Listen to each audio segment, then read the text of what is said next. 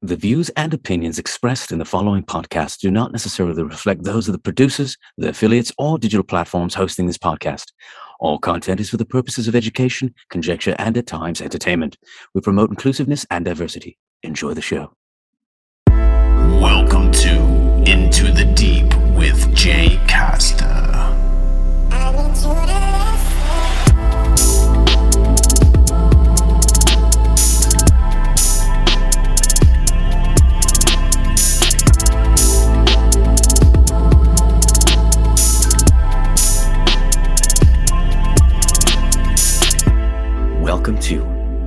Into the Deep. I'm Jay Costa. I am so honored to host today's guest. He's a two time best selling author. He's the founder and CEO of Forbidden Knowledge. He's an expert in ancient civilizations. Today's guest is Billy Carson. He's the author of the best selling book, The Compendium of the Emerald Tablets, as well as his newest best selling book, Woke Doesn't Mean Broke. Billy also recently launched Forbidden Knowledge TV. Forbidden Knowledge TV is a new conscious streaming TV network available on all major platforms. He's also the co host of Biohack Your Best Life podcast, and he's also an expert host on Gaia TV's Deep Space as well as Ancient Civilizations. We talk about so much in this episode.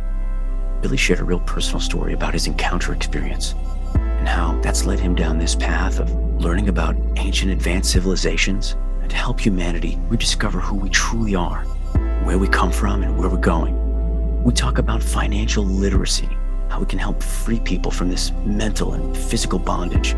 Billy believes that this could lead us into a new golden age that maybe could even sustain itself.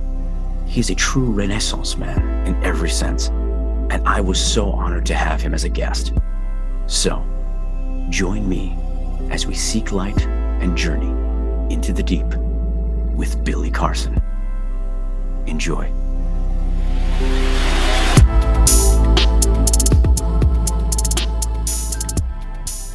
Billy, thank you so much for joining me, man. Really means a lot.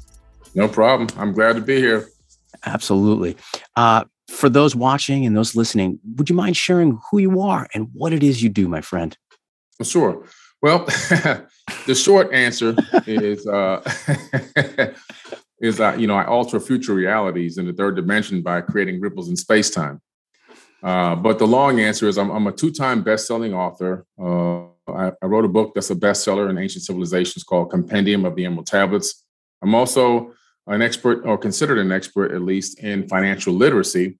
And I wrote a financial literacy book called Woke Doesn't Mean Broke, which also became a bestseller. Uh, I own the Forbidden Knowledge TV network, which is a streaming TV platform with over 5,000 shows. And I'm also a producer. I'm producing documentaries, TV shows, movies. I also write uh, different scripts for shows. And I'm also a music producer, and I've got music licensed globally as well as on TV shows and documentaries and, and movies. And I'm a lecturer and a, a teacher, and I do a lot of workshops and lectures on topics such as ancient, ancient civilizations, technology, esoteric wisdom, consciousness, and even physics. Man, you are a true Renaissance man. Thanks, man. you really are. You got your hands in all kinds of things, and yeah, it's awesome. So, if you don't mind me asking, what got you on this trajectory? Mm-hmm. Well, you know, it's all really started back. Uh, you know, so it's a really good question. Going all the way back to Miami. We, I was born in New York first. Like I was born in Queens General Hospital, and then uh, lived in Cambria Heights for a short period of time. Moved to Miami. My family moved to Miami, I should say, in the '70s. It's 1977, and I was in. Um, I was in the back my backyard at my house, just literally watching airplanes go over. We li- we lived next to a private airport and uh, it was always it's so it was like really amazing to see these planes go over, and it, they would move so slow. But I knew in my mind it had to be going fast to fly. So I'd sit out there for hours. I mean, there was no TV right back then. There was no, you know, four channels on TV, no cable, no no cell phones, no no all day Cartoon Network. Video games didn't exist yet. Uh, so you had to go outside, and so I would just go outside and do things. And and then that one day, one one special day, this object came across my backyard, and it wasn't a plane, as far as I could tell. It it wasn't a, a conventional, what we call a UFO in terms of a, a disc, but it was more oval shaped, not a full, some people call cigar, but this was really an elongated disc, the best I can describe it. Uh, and it didn't have a cockpit, didn't have wings, tail fin. Uh, I just knew that in my understanding of, of what an airplane was, it didn't look like it. But it cleared the horizon in seconds. It went straight across, right across, no sound. Even from my position on the ground, with those planes being, I don't know, now I can estimate probably 20,000 feet up as they're getting coming up from the airport, uh, 10 to 20,000 feet, very low as they're getting ready to gain their altitude. They had a lot of noise. This thing had no noise. It came back and then it just stopped, like almost directly above me, not that high above me either, maybe three, 400 meters. And then it just was gone again the way that it came in. And I was like, what did I just see? And uh, the word alien didn't exist in my vocabulary yet. The words UFO didn't exist. Flying saucer didn't exist. Uh, I had no no context. Right. All I can know, all I could think of was technology. And so the next day, I went to my school, Rainbow Park Elementary, right down the street. I think we were like five houses away from the school. I went to the school, went straight into the uh, teacher. I said, "Look, I have to go to the library. My father wants me to, to look up something, you know, a book report." I was always doing book reports anyway. So I figured if I'm gonna do a book report, I'm gonna do something I like, not the stuff he's been giving me. So I went and got all the Encyclopedia Britannicas on aerospace. And I started looking up aerospace technology. I was looking at delta wings, swept wings, you know, uh, the Harrier uh, type craft that they were working on before Harrier, before the UK even released them. They were doing prototypes. I was looking at those. I was looking at uh, manned levitation units that use jets and and um, and, and rotors to act, actually elevate men inside this thing that looked like a cart. I was looking for anything that I could find that could show me what I saw in the sky, and I didn't find it. But that took me down the rabbit hole into technology, and from technology, that ended up, you know, making me kind of like a quasi aerospace historian. And I started, you know, really researching what I saw, and then eventually it ended up taking me into the ancient civilizations. So it was a weird journey. Wow. That's yeah. thank you so much for sharing. Do you, do you remember what that tipping point was, what that catalyst was where, you know, going from some of this technology going to ancient mm-hmm. civilizations? Do you remember what it was specifically or? Yeah, well, I mean, it was a very strange, a very strange experience, which I finally went public with, you know, a few years ago. And it was around 2010. I was working on this huge project. This project was featured on the History Channel. It's a it's an underground base that I built, um, you know, and uh, it was, you know, it sounds like one of I'm like one of those prepper guys, but I am. Uh, and so it, this base was, you know, to save the lives of 360 people in case of a global disaster or a regional disaster. Mm-hmm. I wish I could have uh, had it ready, uh, you know, in terms of like staffing uh, for like Hurricane Katrina victims and things like that, but I didn't at that time. It was uh, I didn't have enough man staff. But however, this thing did get built. But I was working on that project. I'm mentioning that because I don't know if that has something to do with this this situation that occurred. But one day working on that project, I came home to my house. I was in South Florida at the time, and I was just watching some sports updates on TV. It was about nine nine thirty. Not too late. I wasn't tired yet. wasn't exhausted. The house had life in it. You know, my family was home. My girls were in one side of the house. My boys on another side of the house. And at the time, I was even married, and my wife was in the master bedroom on the first floor, about three rooms away. And all of a sudden, the, the room just kind of turned this lavender color, and the TV shut down. And I thought it was my boys, you know, playing some kind of trick, practical joke, whatever. So I looked over my left shoulder to see them upstairs where they would be, to see if they were there laughing or whatever. There was nobody there. When I turned back, there were two, what I would just call the typical gray aliens right in front of my face. Um, and you know they had the the big weird almond shaped eyes, which I still can't tell if they were eyes or or goggles or or some type of protective thing because they almost looked like they were artificial. Mm-hmm. So I don't know if that was something that was on them. They had these very you know short dangly bodies, and I was sitting in a, in a on a couch, and I'm six foot four, so and they were up to my eye. You know, my they were even with my head, so uh, it's head to head. So they probably could have been, I don't know, no more than four feet tall, four and a half feet maybe. Um, and they just started to do something that made my brain feel like it was shaking in my skull. Uh, you know, there was no telepathic words. There were no, you know, meaningful sentences that I can understand. It was just nothing but this noise and this incredible shake. I started screaming, and I couldn't even hear my own scream. Hmm. Uh, and uh, you know, it was weird because nobody in the house heard anything. After maybe 30 seconds max, I mean max, they turned around and they just kind of dangled away. They kind of bounced. They don't really have a good walking gait. They don't walk like a normal person, at least what I perceived.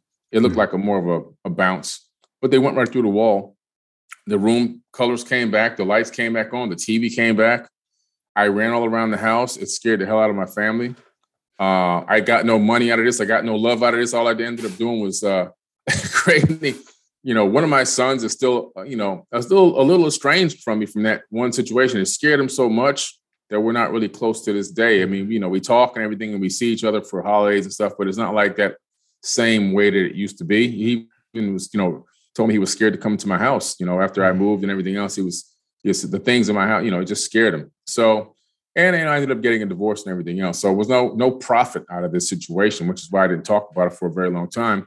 But now it's really important, I think, for people to really, you know, understand it. But the thing that happened was this phrase was burnt into my brain, and I have to blame it on this situation because it happened right after.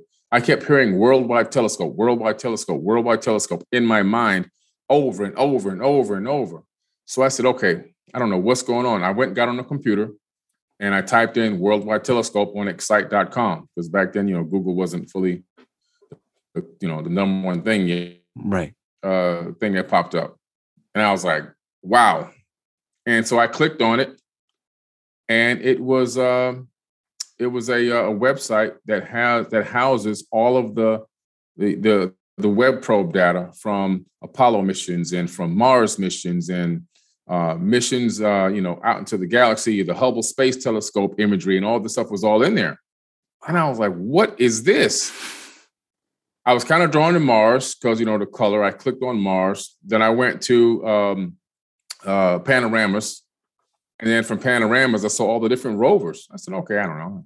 Opportunity. I clicked on opportunity. I go in opportunity. I'm looking around. You can you can pan left and right. You can, you know, you can zoom in and out and everything else. I'm like, wow, this is crazy. This is like from the perspective that the rover captured the the images and everything. And I guess they stitched them together. And but right away I started seeing anomalies, but not just any type of anomalies, things that I in my brain remind me of things that would be on Earth in ancient times, like ancient temples and the way that the stone blocks would fit together in Peru and things like that. And I was like, what the hell is this stuff doing up here? Even saw a couple of ankhs and or things I could say that look like ankhs. Not that they are ankhs, they look like them, right? Mm-hmm. And so that took me down the whole rabbit hole into ancient civilizations deeper. I was already into them, but reading about them, but I wasn't deep into trying to make the connection between ancient civilizations and potentially ancient advanced civilizations that could have been more advanced than we are today. And that's really how I got all the way into this whole thing. Wow. My gosh. Crazy. Yeah. Crazy story. Wow. Yeah. I thank you so much for sharing that too, man. That's it, it it's gosh, and I, there's so many different things here. You know, obviously, you know, with the compendium of the Emerald tablets, and you know, even down to eh, what first class space agency that you're doing yeah. as well. So yeah. clearly, wide spectrum uh, of of interest. But do you feel like you're doing something, I guess, purposeful? Yeah. Yeah. You know? Absolutely. I mean, that's the key yeah. What I feel like I'm doing is I'm helping mankind to rediscover, you know, who they truly are. Uh, I think that the reason why this information has become so passionate to me, the knowledge that I've been able to gain over the years, and then as it really went super deep from, you know, about 12, 13 years ago now, I guess it's 12 years ago now, going on 13 soon. Um, I feel that if we had this, if everybody could really truly understand what I know and what what I've been able to to grasp that all the things that divide us will fall apart. You know, all the divide and conquer tactics, racism and politics and religion would collapse. Economic systems that are designed to financially enslave people would collapse. Uh, you know, I think it's important to understand that the past is prologue. And if we could find out really what truly happened in the past and how great and incredible that past truly was, that what we're looking at in sci-fi movies is more like real life used to be real life and that right now this is this mundane prison planet hmm.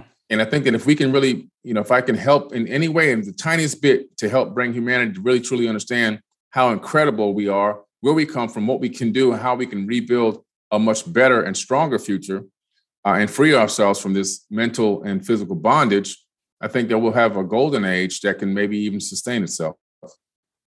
I love that. Do you feel like we're maybe on the precipice of self discovery again? That maybe we're on a point now where, you know, 10, 20 years ago, people weren't having these kinds of conversations to the extent that people are now. Mm-hmm. Oh, we're real close now.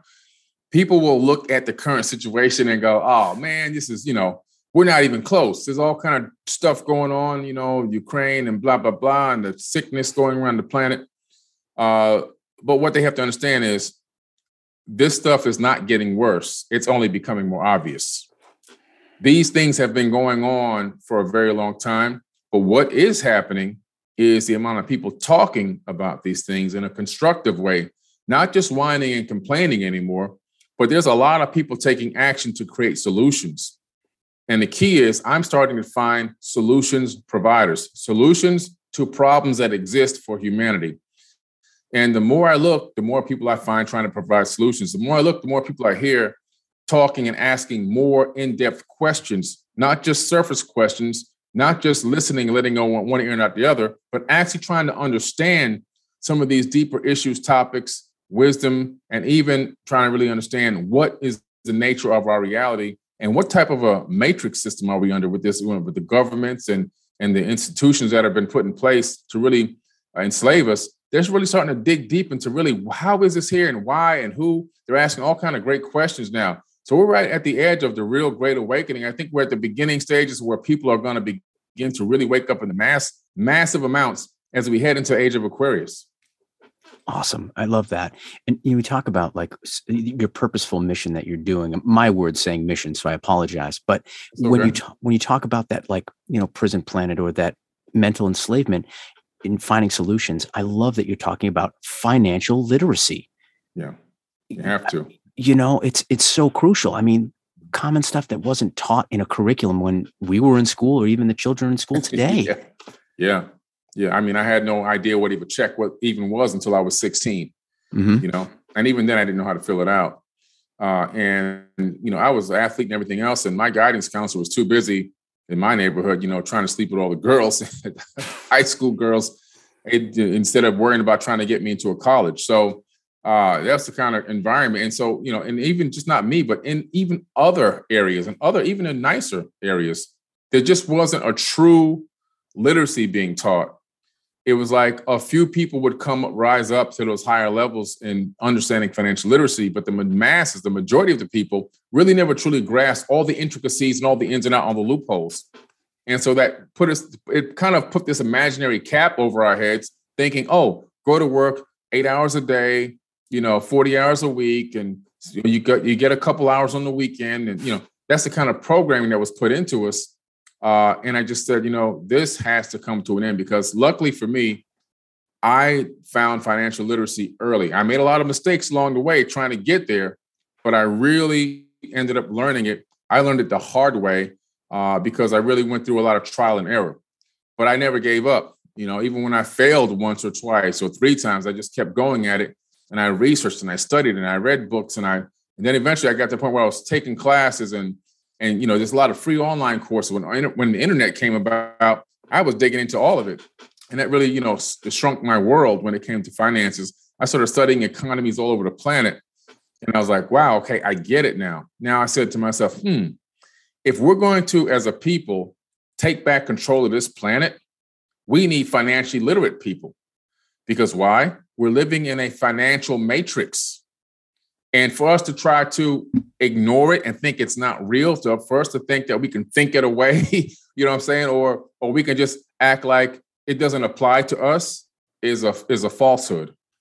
And what it does to us, it leaves a lot of us trapped with all this knowledge and all this wisdom and no way to spread the information, no way to actually execute any solutions. Providing solutions costs money. That's what I found out. Providing solutions, you know, my web, my, my uh, Forbidden Knowledge TV, okay, every single month that's costing me about 15 to 20,000 depending on the month right now. And I'm not even massive yet. Imagine when I get massive, it could be 80, 90, 100,000 a month in fees that I have to pay for for the streaming service. Mm. Um, you know, my mobile apps cost money. Every year I got to pay another forty thousand dollars to to keep the app serviced and you know all these things to get this wisdom out. Books, you know, this book is 688 pages. That wow. costs 14 bucks to print each book. And I so I got to print hundreds of books because they sell so fast. I got to put that out up front and then wait for the money to come back from sales. So it costs money to to to to bring consciousness to the planet. And so we have to. I, I felt like we have to stop thinking that we can, you know, we can hoard wisdom and knowledge and we can just talk amongst ourselves and somehow magically things are going to change. No, creating real change is going to is going to require financial literacy, people that have means, people in positions of power that we infiltrate from the inside and then we explode it from the inside out. In other words, exploding it meaning that we go in and we change systems, we modify systems little by little until until we can get it to where it's really pointed back at helping the people, not the, the elite oligarchs. So that's why financial literacy is so important. Absolutely, one hundred percent. And so well articulated. It, it, absolutely, it's and that's why it's it's I guess it's such a, a wonderful thing with, especially with woke doesn't mean broke. Like for people, especially now with everything going on economically, everything going on with, you know, this seemingly spiritual movement where people are opening up their minds and hearts to consciousness. Yeah. Yeah, absolutely. It's the perfect timing for this. We are now on the precipice of potentially seeing the the death of the fiat currency, you know, as we're moving into crypto and and NFTs, you know. Yeah. I mean, uh, and so we're it's right at the right time to say, look, I need to understand this stuff, you know. There's still people out here, if you walk up to them and say, hey, give me a one paragraph summary of what an NFT is, they can't answer you, you know. Give me a, one paragraph summary of how the blockchain works. They can't answer you, you know what I mean? So we need to really get this information out to the people. They need to learn this information and and, and download it. Also, how do you create a legacy for your family? How do you build legacy while we're still in the matrix, this financial matrix, which may be here for some quite some time until it completely shifts into something else? How do you create legacy for your family members? Not working for yourself, but how do you work for future generations? How do you create something for them so that the system that that's designed to enslave is not as brutal on them, that they can maneuver and utilize some of the teachings that you hand down to keep the whole process moving forward towards the golden age. And so, you know, people feel, you know, sometimes people go like, one person told me the other day, I'm not worried about this financial stuff. You know what I'm saying? Because, you know, I, it, it, when I die, I'm out of here and I can't take it with me. I said, You're right. You can't take it with you. It's not about you, it's about your kids and your kids' kids and your kids' kids after that.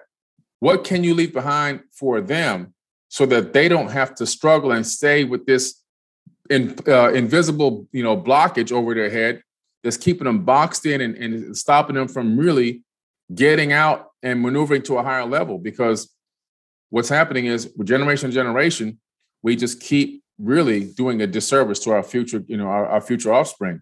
Uh, my parents are both dead, and neither one of them left me a penny. I mean, in fact, everybody turned to me to, you know, cover the cost of the of their funerals and everything else. You know, the, the you know, so it's like, wow, there's nothing here nothing but debt. and I've had so many people come to me, you know, I need a GoFundMe page because so and so just died. Can you put up a? Can you share my GoFundMe link because my my daughter my daughter just died, my dad just died. And I'm like, man, how how how can we keep falling into this trap? You know, nobody has whole life insurance policies. Nobody understands how that works. Nobody understands compound interest savings accounts. Nobody understands any of this. So I said, listen, we got to make a change. we got to get this knowledge to the people because Right now, it's holding us back from really taking control of this planet. 100%. And you bring up so many great points. We have people who are literally working 40, 50 hours a week. They're away from their families. You know, maybe they're paying a mortgage, maybe they're paying a rent, maybe they're single families, and yeah. they're trying to make ends meet and they've got seemingly nothing to show for it. Yeah. Yeah. You know, uh, when I when I retire, I'll travel. Let me t- I traveled the world so many times. You've probably seen. I've been all over the world three yeah. times. I've been around now, and I'm in. Uh, I'm in. Uh, where was I? I think I was in. Um, it was Peru. I was in the Sacred Valley. Mm. Now that's at about. That's only about maybe ten thousand feet above sea level. It's not really that high. Maybe twelve. Maybe twelve at the max. Right. I've been higher than that. But the oxygen is thin there. You got to be in shape. And I'm looking at these retirees trying to make this trek and they're struggling and they're stopping, and one guy's sitting down, and the other one needs help to come take him back down. And I'm like, wow, you know, a lot of people are waiting to to to get to that age to travel because that's the only time they think they're free now because they've they slaved their entire lives. Now it's too late to really enjoy the trips. You can't fully enjoy the trip. You can't. I'm up here running around and jumping around Machu Picchu, jumping over rocks and stones. People are up there; they can't even make it to the top, and you know it's because of their age. And you know, so I want to enjoy it now while I still have a little energy left in me. And so, even just that, the understanding that traveling the world and just seeing new things is, you know, they're holding you back from even doing that, waiting till you almost dead to try to live. And you got a good 10 years you can try to do something, but you're not 100% of who you truly were, you know, when you had great limbs and your back didn't hurt and your knees were good and your lungs were powerful. So, yeah, we have to really, man, we just have to understand that trying to get things accomplished when you within a time frame that you can actually live and enjoy life. And I'm not saying everybody's going to be an entrepreneur and everybody's going to work for themselves, but there's things that you can do while you're working for a company that can ensure your financial future, investments that you can make, moves that you can make, uh, ways that you can create uh, additional income streams for yourself while you work your your nine to five, so to speak. That will uh, also create that legacy and give you some freedom to do amazing things while you are still working for that nine to five. So it's all about understanding how to maneuver through this matrix. And I love that point when you talk about even just having passive income streams where, you know, people maybe are starting to finally maybe open their minds up to it and maybe start realizing, oh, I could do these things. And I feel like so many people get stuck in this. They want to do something, but they mm-hmm. never execute it.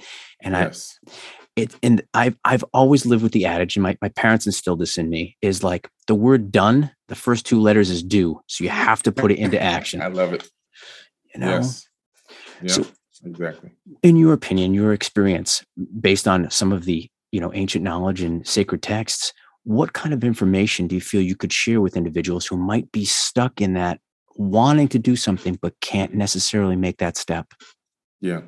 Well, I'll tell you, if you look even at the ancient Sumerian uh, tablets, the cuneiform tablets and the Akkadian tablets, you have the uh, the Anunnaki in there, and uh, these are the people that Sumerians looked up to. Sometimes they called them gods, sometimes they called them their lords, but these were just people. They weren't any kind of creator of the universe. They were just people that had more knowledge. Uh, and but these beings, uh, I like to call them advanced beings instead of aliens what they did was they used to have something they called ordainers of destiny. And they would literally uh, say that they would create their own reality. They would have an idea or a concept of what they wanted to envision for their future and their kingship and everything else, and even the planet.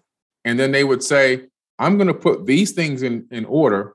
This is like a goal setting this situation in ancient times to make sure that these things fall into place so that I can fulfill and create my own reality tunnel, is what they're saying. And so they would call themselves the ordainers of destiny. And they would set up all these goals and benchmarks and all these plans. And they would nudge different people in different ways to direct them in the, in the way that they want everything to turn out for themselves. And I'm like, wow, that's incredible. What they really were doing is, you know, I'm not saying it was good in terms of what Howard did for human beings, but understanding the concepts of how they were planning and plotting for eons in the future. And that's what I took from them. I said, wow, understanding that they're not planning for what's going to happen tomorrow, next week, next month, not even next year. They're creating what they want to see on the planet for all time. One of them said, Enlil says, I'm creating the plan for all time, you know, on this planet.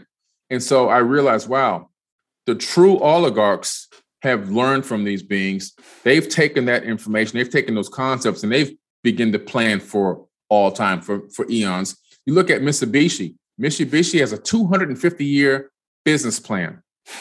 Mitsubishi, they plan for 250 years. They know exactly when they're going to earn, when they're going to earn it, how much it's going to be, what their profits are going to be, what the company is going to be into technologically at those times, where it's going to spread out to, what streams of additional income it's going to have what mergers and everything else for 250 years. Wow. And so what it's telling me is we as people, we have the templates all around us. All we have to do is take these ancient templates of wisdom and apply it to our own lives. and begin to sit down and take some real time. Because making a plan for a thousand years or 250 years, it takes time. It's not going to happen overnight. You got to get some paper out, get a good old fashioned pen out, and start writing down all the things about what you're passionate about. You got to start writing about writing down all the things that you not only you're passionate about, but how some of those passionate things. How good I am, am I at some of these passionate things, and some of them that you don't know anything about. Am I willing to take some time to study and learn the things that I really am interested in, and analyze those things? Start strategizing and putting together a plan for yourself and say, okay, this these are the top four things. I'm going to go after these things because I found out that there's a need for those things in the world. And if I can provide a need for these things that I'm passionate about, the side effect of that, of me providing my my, my passion to these people, is going to be money in my bank account. Because money is just an energy exchange. Money means money has no real value except for consciousness applied value. And once you understand that, you say, okay, great. Let me create. Uh, let me find a need for my passion let me create something that can provide that need. And then what you're going to do is create yourself a plan, create a three year, a two year, a one year, three year, and a five year plan. And then reverse engineer that plan. Go from the top five years all the way back, every little step you need to have along the way to, to achieve that next benchmark. So you reverse engineer your own plans. That's what I do. I reverse engineer my plans. I go from the top all the way back to one. And then I just do what I have to do. I take that first step that jump off the cliff. And if you don't spread your wings, you know you're going to hit the bottom. you know, and so sometimes it just takes that that faith in yourself, the faith in yourself, not in the outside source, not begging some outside source to come and save you and help you, but understanding you have to have faith in yourself and your own talents and capabilities. And when people really f- fully understand that and begin to put time and effort into their own plans, they'll feel more confident in taking a step off that cliff. Because if they did all the planning ahead of time and they worked on it themselves ahead of time and figured out everything out ahead of time, it's going to be a lot easier to take that first step. Wow. It's 100% aligned with all of that. Oh my gosh. And why? I mean, obviously, it's systemic, I think, with all of the different distractions that may come around into people's lives. But why is it so difficult for people to have faith in themselves and to maybe experience the knowledge of I am. Yeah. Well, that's robbed from us at birth, you know. So mm. when you're born, you're given a name, a race, and a religion, I like I like to say. A name, a race, and a religion, and you spend the rest of your life defending a false identity. Uh, you know, so you're stolen. It's all stolen at birth. And so with the first seven years of a person's life is where the most impressionable years are are lived. And if your impressionable years are full of uh, stop this, don't do that, taking things away from you, uh, stand in line, sit here, you know, do this, don't do that, read this, you're this race, you're this color, you're this name, you're this uh, religion, and you do this and that. And those people, they're not like you because they're they're different. And all that programming comes in. And then the next thing you know, we're taught right away that everything is on the outside we're taught that this mouse is real and that this phone is real, you know, you know, and that, that they're separate from us. Mm. When in true reality, everything, including the atoms in this phone, are connected to the atoms even in my body. There is no separation between me and the phone, but we're not taught that. So we're taught to rely on outside sources, outside assistance, and outside even spiritual deities on the outside to come and rescue us and help us. And uh, and if, if something happens that is uh, that, that that you know it seems like you you ask for something and it happened. In most cases, it's a coincidence, and you feel like, oh, I got saved. But as soon as something you, ask for something that doesn't happen, you know, oh, I'm a bad person. I don't deserve these things. I sinned, and all these kind of concepts come to mind. Everything you were taught, it's all programming. There was a famous uh, story in the Bible where Jesus was talking to the disciples, and uh, there were some women walking down the street next to an old dilapidated structure. There was a lot of wind that day. It was a very windy day, and some of the stones from the top of that building came down from the wind and crushed those women as they were walking by. And the disciples yelled out, "They were with sin. They were with sin." And Jesus kind of turned around and said so many words, "Look, man, they were in the wrong place at the wrong time." You know what I'm saying? And so he was trying to tell you guys for a long time ago. No, it's not. It's, you, you, you get, you're getting too much. You're doing too much. It's really about here and in here.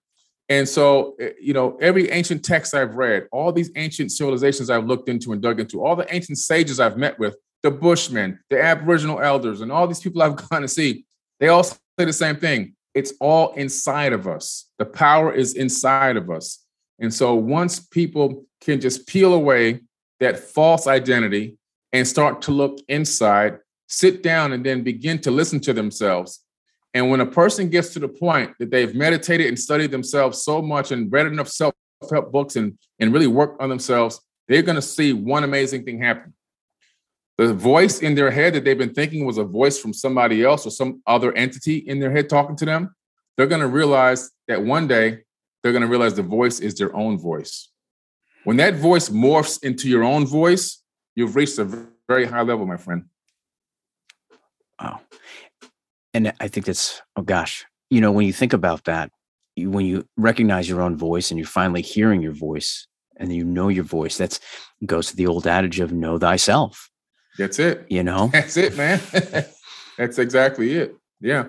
Because the same divine spark that created everything in the universe is in our body. And so we are God and God is us. It's, it's one and the same. You know, it doesn't mean that we're out here waving our hand and creating planets. Right. But what it does mean is that the power of that same spiritual energy, that life force that created everything in the universe is inside of us. So by that retrospect, we have a certain level of that fractal of power because the universe we know is a fractal holographic universe. We have a fractal as above, so below. If you take a hologram and take a tiny piece out of that hologram, you'll see the entire hologram in the smallest piece.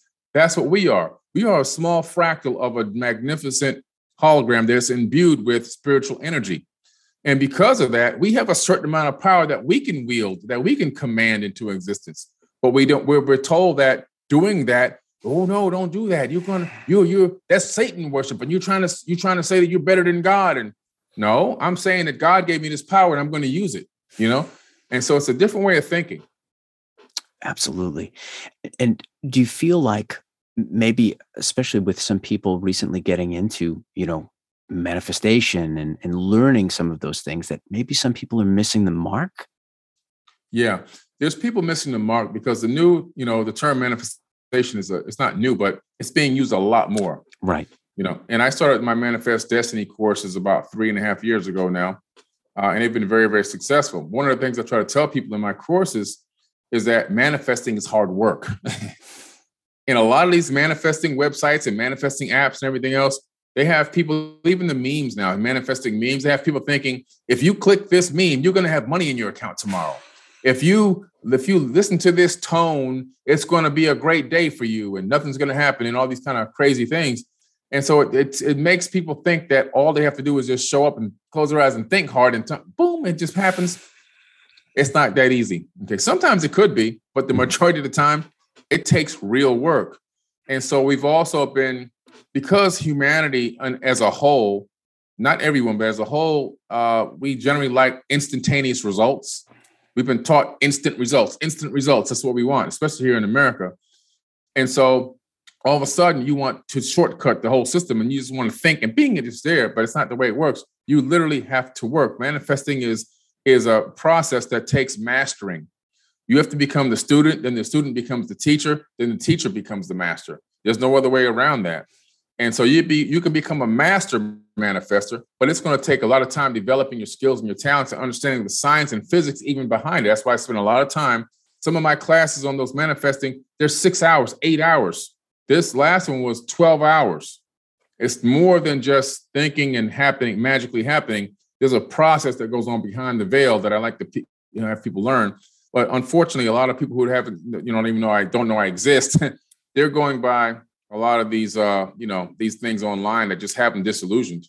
Yeah, it's you know tough. I mean, everybody thinks back to you know when the book The Secret came out or the the, the documentary, and and it just that's where people just roll from there, and then they just have a, a different conception of what it is. Right, right, exactly. You hit it right on the head. Mm. That that that kind of skewed you know, uh, what really happens and how to really become a master manifester. Uh, so, you know, that's why I started teaching those classes. That's awesome. And what are some of the other things, like different curriculums and courses, and some of the other things that you offer on your website? Oh yeah, I've got quite a few. I'm doing a well. I just did an NFT and blockchain masterclass part one the other day for free. I realized it was so much information. I'm going to have to do three parts. So I'm going to come back and do another uh, part in a couple of weeks. We're going to probably announce that date tomorrow, or the day after, and then I'll come back another two weeks after that and do part three. Uh, I'm also doing a cryptocurrency masterclass. Uh, I'm doing a forbidden book workshop. So I'm going to show all the forbidden books. Uh, most of them are here in my house. And I'm going to have a stacks and stacks of books all around me. I'm going to start picking up books and actually showing this is the this book is this, and this is why it's important to have it, and this is what's inside this book. You know, it's just really walk through a lot of my books that I have over a thousand books. Um, and then uh, I'm also doing a, a workshop on inventions by African Americans. A lot of people don't know things that are invented. It's on Juneteenth, which is you know a freedom awesome. day for, for Black people in America. So what I'm going to do is a special invention workshop for some inventions that are so never talked about that people don't know exist. These are all free workshops on Forbidden Knowledge TV. Uh, I'm doing a workshop on spirituality versus religion. So I'm going to be talking about religion and spirituality and the difference between the two, and you know why I chose spirituality and what the what the actual implications are, uh, you know, with religion versus spirituality. I'm not going to be bashing religion. I'm going to be pointing out, I like to point out what I call our facts that can be looked up and researched for people for oneself. And just showing people that what they've been thinking is religion is, uh, is spirituality is actually not spirituality. Spirituality and religion are two separate things. They don't coexist together. And so I want to show people that and so they can understand like if you're really seeking a spiritual path, let me show you the, dif- the difference between the two. Uh, so I have that one coming up. I have the top 50 anomalies on Mars workshop coming up, which I'm going to be showing some of the most incredible images from the Mars rover data from Perseverance rover, Curiosity rover, Opportunity, Spirit, um, and it's going to be mind blowing stuff. I'm going to show people these these uh, anomalies, but I'm also going to take them to Mars. We're going to take a journey to that first website that I found from that whatever the heck that was, that that, that encounter, Worldwide Telescope. I'm going to take them up into Mars, and I'm going to actually bring some of the attendees on live with me and ask them what they're looking at, what they think they see. It's going to be like a more of an interactive workshop that's all, also free. Uh, and I've got my woke doesn't mean broke workshop, which is co- uh, coming up uh, April the 10th. Woke doesn't mean broke workshop financial literacy course and that's going to be free as well. That's on April the 10th. All these are on forbiddenknowledge.com. You can go to my TV network from there. And um, once a person subscribes, they get access to dozens of free workshops. I used to charge money for these. Now they're all for free. Incredible. What, what made you decide to just share this knowledge for free?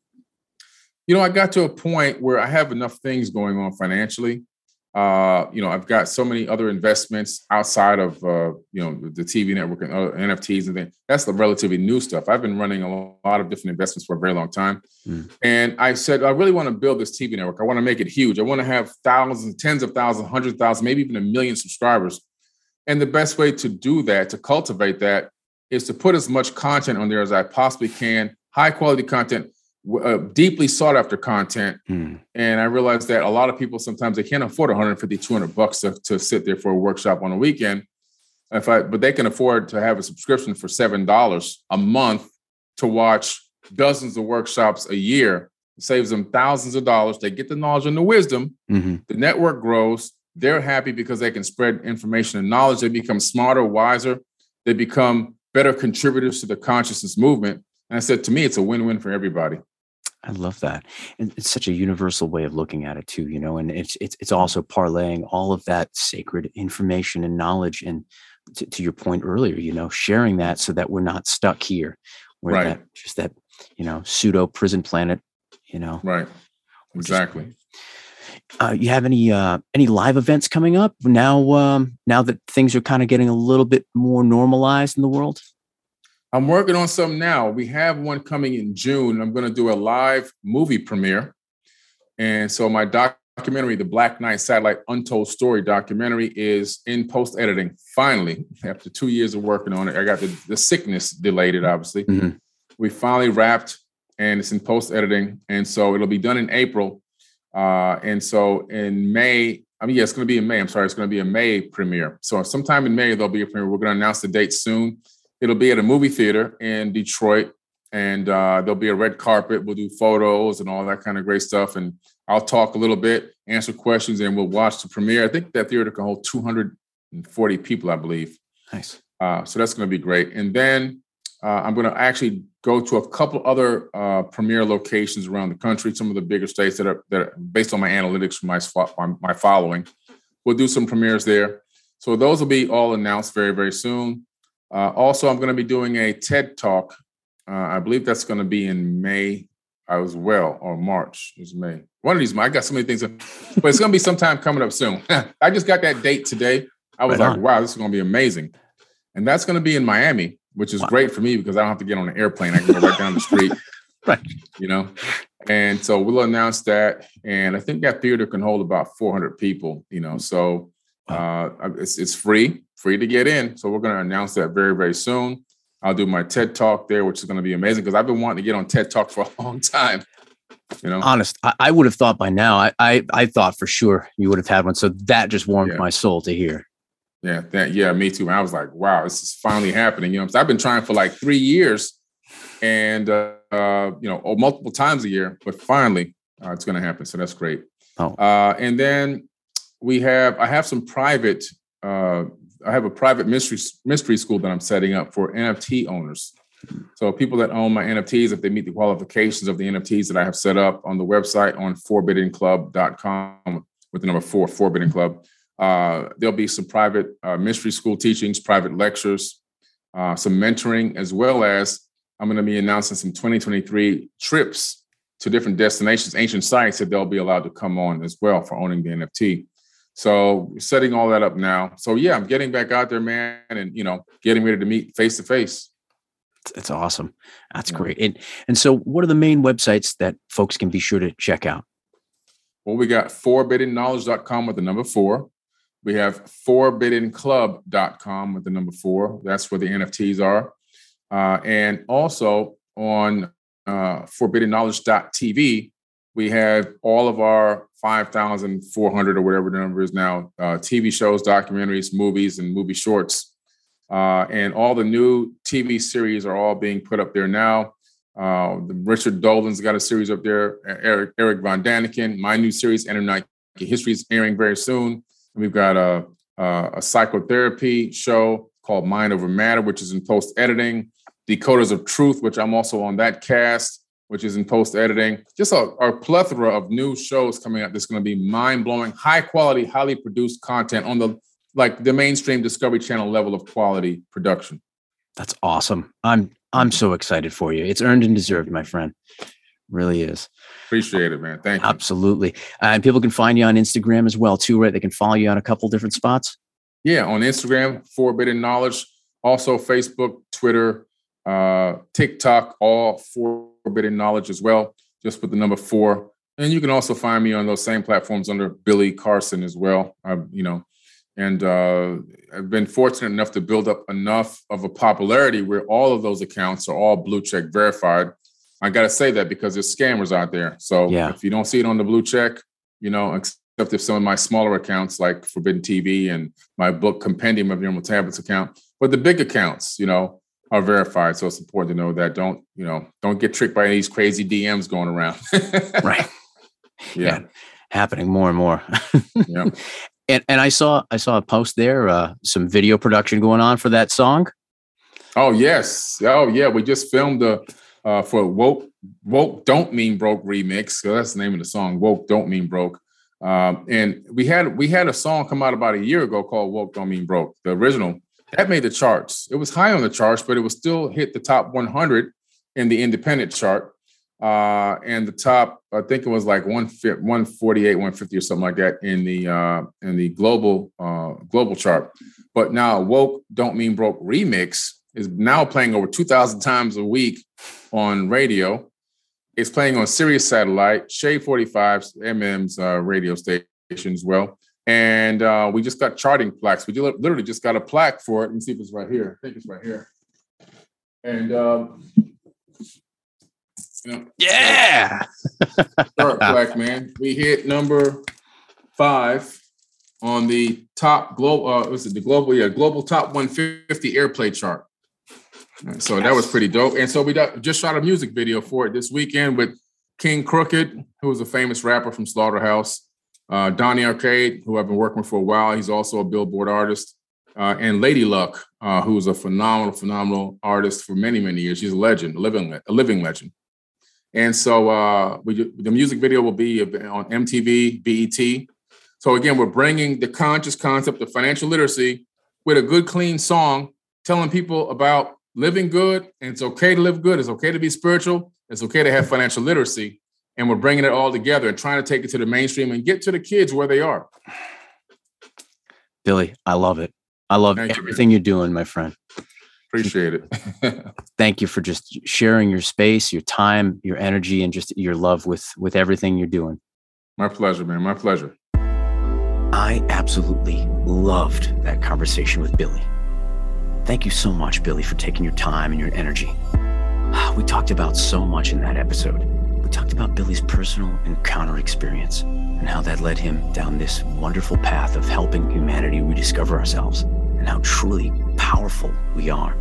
We talked about Billy's two best selling books The Compendium of the Emerald Tablets, as well as his newest book, Woke Doesn't Mean Broke, where we talk about the importance of financial literacy and how we can free ourselves from this mental and physical bondage. We talked about the live movie premiere coming up in May for Billy's documentary, The Black Knight Satellite The Untold Story. And we even talked about his upcoming TED Talk, which he'll be releasing that information very shortly at four. That's the number four, forbiddenknowledge.com. We also talked about the private mystery school, lectures, and talks that he'll be conducting for Forbidden Knowledge NFT owners. And you can find that information, as well as information about the NFTs, at forbiddenclub.com.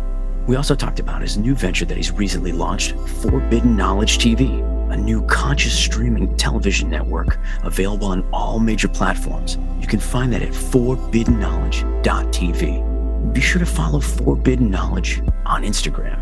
Again, that's the number four, Forbidden Knowledge. And be sure to look for that blue check and avoid all those scammers out there. You can also find Billy on Instagram himself at Billy Carson. Once again, I can't thank Billy enough for sharing his time, his energy, and his spirit with us here today. If you're watching this episode, be sure to hit that like button and take a moment and subscribe to the channel. Hit that notification bell so you can find out about the next show when it comes out. If you're listening to this podcast, please take a moment and rate it. You can find us on Instagram at itd.jcosta as well as on Twitter at itd underscore jcosta.